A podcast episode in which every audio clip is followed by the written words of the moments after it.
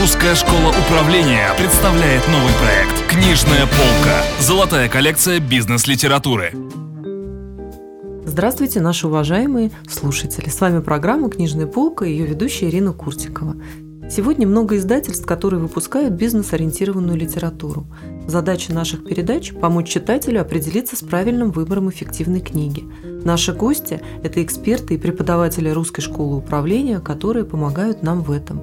И сегодня у нас в гостях Лариса Плотницкая, эксперт Русской школы управления, финансовый консультант, автор системы управления финансами Плутли. И мы будем говорить о книге «Настольная книга финансового директора» Стивена Брега.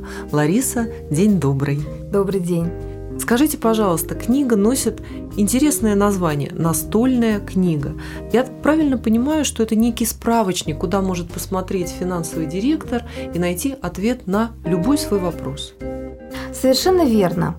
Цель этой книги – дать финансовому директору полное представление о том, какое место финансовый директор занимает в компании и о том, каким образом проводить в жизнь, например, стратегические решения, либо задачи, которые относятся к финансовым вопросам, налоговым, либо к постановке информационной системы.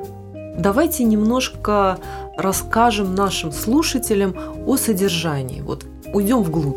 Да, вот смотрите, э, в самых первых четырех главах мы можем найти подробные ответы на вопросы, что мне делать в первые дни работы в новой должности? То есть даже с этого Да, начинается. да, прям вот подробно. Каковы мои конкретные обязанности?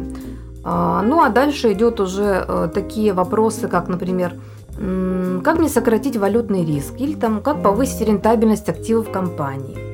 А дальше все зависит от э, задач, которые стоят перед финансовым директором. То есть, например, э, финансовому директору необходимо э, решать э, широкий спектр финансовых проблем. И вот он открывает тот блок, который посвящен решению финансовых проблем. Что необходимо делать? Например, финансовому директору нужно привлечь заемные средства. Вот здесь тоже следующий момент важен. А, кто этим занимается? Финансовый директор или финансовый контролер, либо казначей. То есть здесь стоит вопрос делегирования полномочий, но финансовый директор должен, конечно, во всем очень хорошо разбираться. То есть э, финансовый директор должен обязательно знать, как управлять существующими денежными потоками, а как инвестировать свободные средства, как привлекать долговое или капитальное финансирование и проводить э, первоначальное публичное размещение, если это нужно. Лариса, книга написана американским автором, а наш российский финансовый директор может ли обращаться к ней настолько часто и находить ответы? Вы знаете, в связи с тем, что книга относится именно к западной литературе, конечно, не все пункты применимы к нашей российской действительности. Поэтому моя рекомендация один раз прочитайте книгу, отметьте то, что вам нравится. Вот, например, мне очень понравился блог, который э, посвящен человеку, который недавно занял пост финансового директора. Э, с чего этому человеку начать? То есть наваливается огромное количество задач, их нужно решить здесь и сейчас. И ответственности. Да, и вот на своих занятиях в русской школе управления я как раз даю этот список, с чего начать. И, конечно, рекомендую книгу Стивена Брега. А, сама, кстати, тоже использовала этот список. То есть наша с вами задача выбрать первоочередные задачи. К первоочередным задачам относится блок управление денежными средствами. То есть это требует глубокого знания таких вопросов, как дебиторская задолженность, кредиторская задолженность, выплата долгов, а, контракты, капиталовложения и так далее.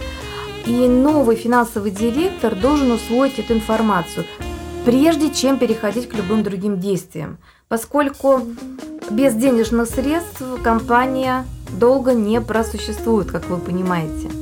И вот э, мне понравилась очередность выполнения задач. Всего задач 29, но... Немало. Да, немало. Э, первые 10, вот первые 10 задач, на мой взгляд, очень важны. Как я уже сказала, приоритетом является, является блок под названием «Анализ движения денежных средств». Самое интересное, что э, на предприятии я делала буквально так, как написано в книге. То есть я открываю книгу и для себя составляю план действий. То есть первое, э, делаю прогноз движения денежных средств. Очень важно мне понимать, э, что у меня будет с деньгами, в компании что будет с деньгами. Э, дальше проверяя банковские счета. То есть сейчас с этим вообще нет проблем. Все автоматизировано, и банковские выписки выгружаются автоматически. Дальше, что я делаю? Анализирую кредиторскую задолженность. То есть наша задача понять, откуда возникла задолженность, э, какая сумма и какие сроки. Угу. Следующий момент, четвертый, э, четвертый этап, а, нам нужно проанализировать взыскание долгов. То есть мы работаем с нашей дебиторкой. На пятом этапе мы анализируем кредитные соглашения. Вот здесь очень важно, многие участники занятий говорят о том, что делают анализ всех кредитных соглашений. И это правильно. То есть наша задача э, самостоятельно лично проверить все даты, платежи, процентные ставки, любые оговорки, которые прописаны э, в договоре. И дальше э, анализируем э, капиталовложения, если они у нас имеются. Лариса, вы сказали самостоятельно проверить. Почему? А потому что следующим шагом у нас является анализ контрактов, куда мы включаем и э, кредитные договора в том числе. То есть э, Э, в зависимости от того, как организовано на вашем предприятии, вы либо можете получить копии всех действующих контрактов, я так делаю, то есть я каждый контракт э, читаю и делаю заметки лично для себя. Либо вы можете воспользоваться электронной базой контрактов. Ну вот коллеги мои на моих занятиях тоже говорят, что лучше всего иметь копии всех документов, копии всех договоров. И впоследствии э, многие руководители даже обращаются ко мне за тем, чтобы прояснить тот Ситуацию. или иной момент. Да, то есть не к юристу, а ко мне. Ларис, скажите, пожалуйста, а вот когда вы рассказываете об этой книге, у меня создается впечатление, что она все-таки для начинающего финансового директора. Или это не так?